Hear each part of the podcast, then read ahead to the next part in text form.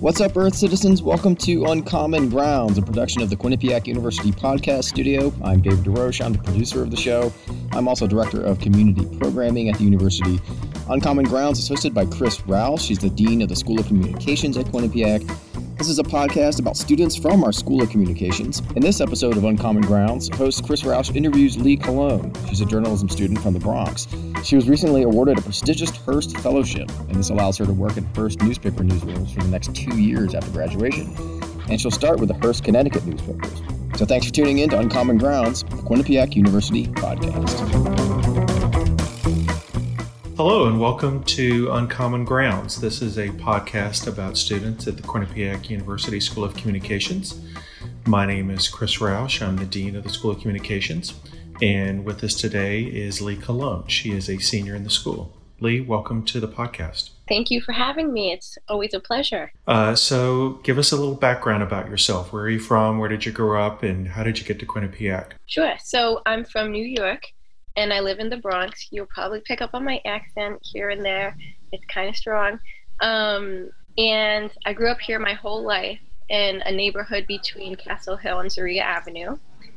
And it's a quiet little place. It's been a fun place to grow up, and I've learned a lot. And I got to Quinnipiac because my dad wanted me to branch out and try something different. So I took a risk, and I went to Quinnipiac and ended up loving it. So did you know when you were started applying for college that you wanted to major in journalism, or how did that come about? Initially, I was struggling because I had two loves in my life, one for literature and the other for the news. So when I got to college, I immediately enrolled in the School of Communications, but I still had this pit in my stomach telling me that I wanted to keep reading and analyzing literature at a higher level.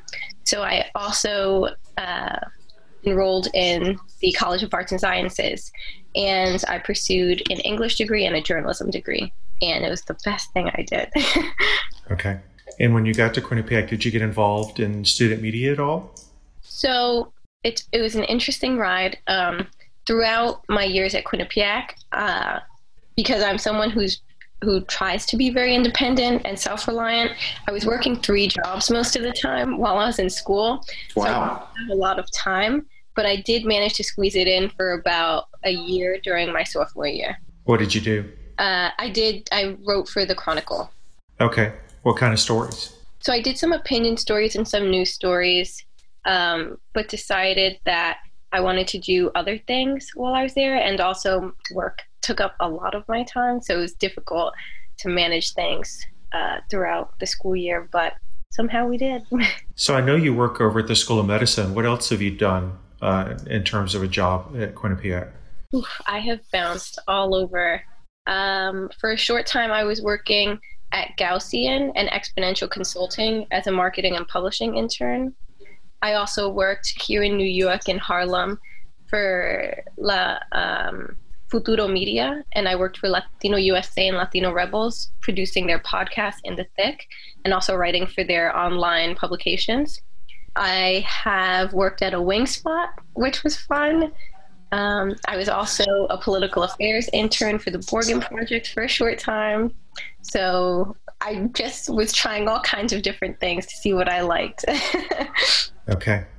You sound like me in college. I spent my college years working for a honey-baked ham store, glazing hams over Christmas breaks and Easter breaks and stuff like that. Hey, you do what you have to, right? You do what you have to do to make money. I worked at Farmer John's Smorgasbord when I was in college frying chicken. Wow, that sounds really good. And you know, working at... No, it does not. It does not sound good at all. I gained weight the first week I worked there, and I was like, that's it. We have to go back on our diet. It was so tempting. So why journalism? What excites you about journalism and writing? So I'm not someone who can particularly sit still at a desk without going crazy. And journalism allows me to explore and learn. And I feel like as a journalist, you're constantly learning because you have to keep up with what's going on and reporting on it. But beyond that, I think what drew me to journalism is being able to connect with people and to satisfy their craving for information the same way that I have it. And just being able to connect them to higher institutions, like government institutions, and things that they wouldn't normally know that could potentially help them, and just keep them informed about what's going on in the world, because I think that oftentimes we live in this immediate bubble around us and we forget about what's happening. But it's so important to know what other people are going through and what's happening. You know, what I like about journalism is you walk in every day and you're learning something new. You know, you never get bored when you're a journalist. Yes, it's very exciting. So you've also been working for HQ Press. For the listeners who don't know what HQ Press is, explain what that is and what you've been doing for them. So HQ Press is essentially your capstone if you're a journalist. And what you do is, well, what they do, what your professors do is they set up a live newsroom, so to speak. And you come in every week as if it were your class time, and you operate as a newsroom would. You delegate stories, you work on social media, and you're constantly reporting on what's going around Quinnipiac and London. And personally, I think that was my best experience at Quinnipiac. I had professors Kevin Comby, who's now retired, and Molly Yannity, and I loved it. They made you feel like you were under pressure for a deadline, and they pushed you to work as if you were in the real world, and you could feel that. And it was so nice, because if you made a mistake, they would let you know that, because that's what's going to happen. But at the same time, they would tell you, all right, now this is how you fix it. And they would push us to think through all of the scenarios that we were reporting on, because how you report something affects how it's perceived by others, and you have to be aware of that. And it was so fun, just constantly being pushed. It was kind of nice. I mean, you've got two former journalists teaching that, so. Yeah, and they're great. I miss Kevin Comby. I wish he didn't retire. Yeah. Molly's awesome. You know, Kevin was the only person I knew at Quinnipiac when I was asked to apply for the dean's job. Really? Yeah. No. Yeah. So the reason we're talking to you today is that you recently got some really exciting news that you have been accepted into the Hearst Fellowship Program. For those of you who don't know, the Hearst Fellowship Program is a very prestigious program for college journalism students. It gives the graduating student 2 years in Hearst newsrooms, and you rotate. So you spend 1 year in one Hearst newsroom, and then you go spend the next year in another Hearst newsroom. And it really has propelled a lot of journalists into great careers.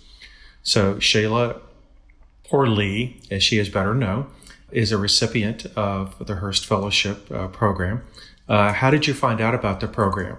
So initially, I was sitting with Margarita Diaz, one of our chairs, and I was talking to her about my plans for after graduation and places where I was applying, and she just suggested it to me, and I was like, I don't know why I didn't think of that. So it actually came from her. Excellent for Margarita to do that then. Yeah. And you had to go through an interview process, correct? Mm-hmm. And what was it like when you found out? Oh, so many mixed emotions. I am the type of person who prefers to expect the worst, so I don't get my hopes up. So every day I would tell myself not to think about it and that I wasn't going to get it. So when I got the call from one of the editors who interviewed me, I was blown away, and he asked me if I wanted the job, and I was very quiet for a moment, and he said, are you still there? And I was like, yes. Oh, and yes to the job. I will take it. I'll absolutely do it. So it was very fun. I was trying not to expect it, but when I got the news, I could not help but be completely giddy. Excellent. So you're going to do your first year for Hearst Connecticut papers, correct? Yes. Do you know where you're going to be based, or are you just going to be all over? So they gave me my placement in Connecticut, but they still have to give me my assignment of which newsroom I'll be in. Okay, excellent. And when will you start? I begin in August. Okay. And I mean, what are you looking forward to about this? What most intrigued me about the fellowship is that they treat you as a real journalist, and you have all the same expectations as any other reporter, but you're also given this support system with a mentor and a coach who will help you if you're stuck or if you have any issues with your writing. So that's super helpful. But I'm just really excited to work in a newsroom with other journalists and see how they operate on a regular basis and how they answer the questions that we're constantly talking about. Not to get too far ahead, but have you even looked at where their other newspapers are for your second year of the fellowship? Yes. I mean, they've got papers, Houston, San Francisco. They've got some papers in some pretty big cities. Mm-hmm. Houston, San Francisco, Michigan. San Antonio. Yeah. So I was nervous. They did ask me my preference, and I said Albany or Connecticut just so I could be close to home, because I have a 93-year-old grandmother who I've been taking care of for a while, so I want to be nearby-ish just in case. But I also told them that I was up for an adventure, so if they sent me to San Antonio, San Francisco, or Michigan, I'd be okay with that, because it would be reporting in a very different part of the U.S., so I'm sure that would come with some adjustments, but fun adjustments where I would learn from them. Yeah.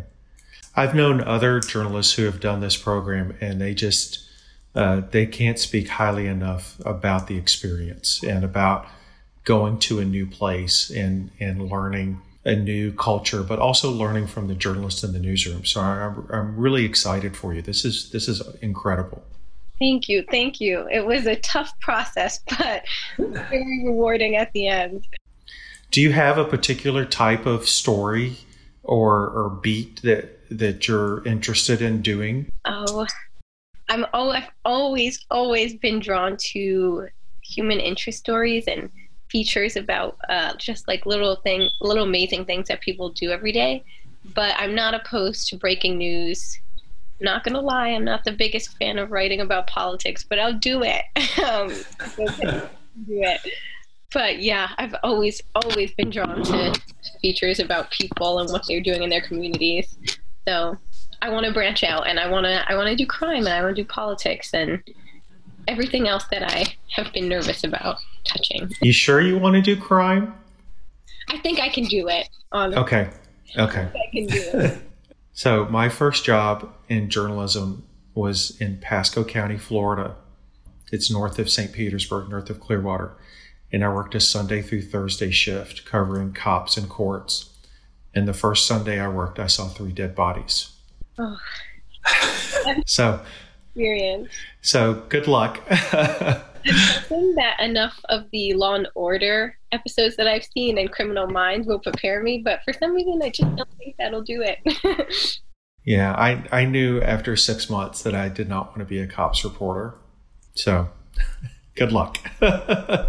You know, some people, though, they love it. I mean, I've got somebody that I went to college with who's been a cops reporter now for 30 years. It will definitely, I feel, pull at the strings of my heart. So yeah. Don't know if I can do it, but I can give it a shot. Yeah. So tell me, Lee, 5 years, 10 years from now, what's your career goal? What do you want to be doing? Have you thought about that? Oh yeah. If you ask any of my previous advisors, especially Margarita, I have always been someone with 2-year, 5-year, 10-year, 15 and 20-year plans. But college changed that, and I had to start throwing things out the window and just roll with the punches.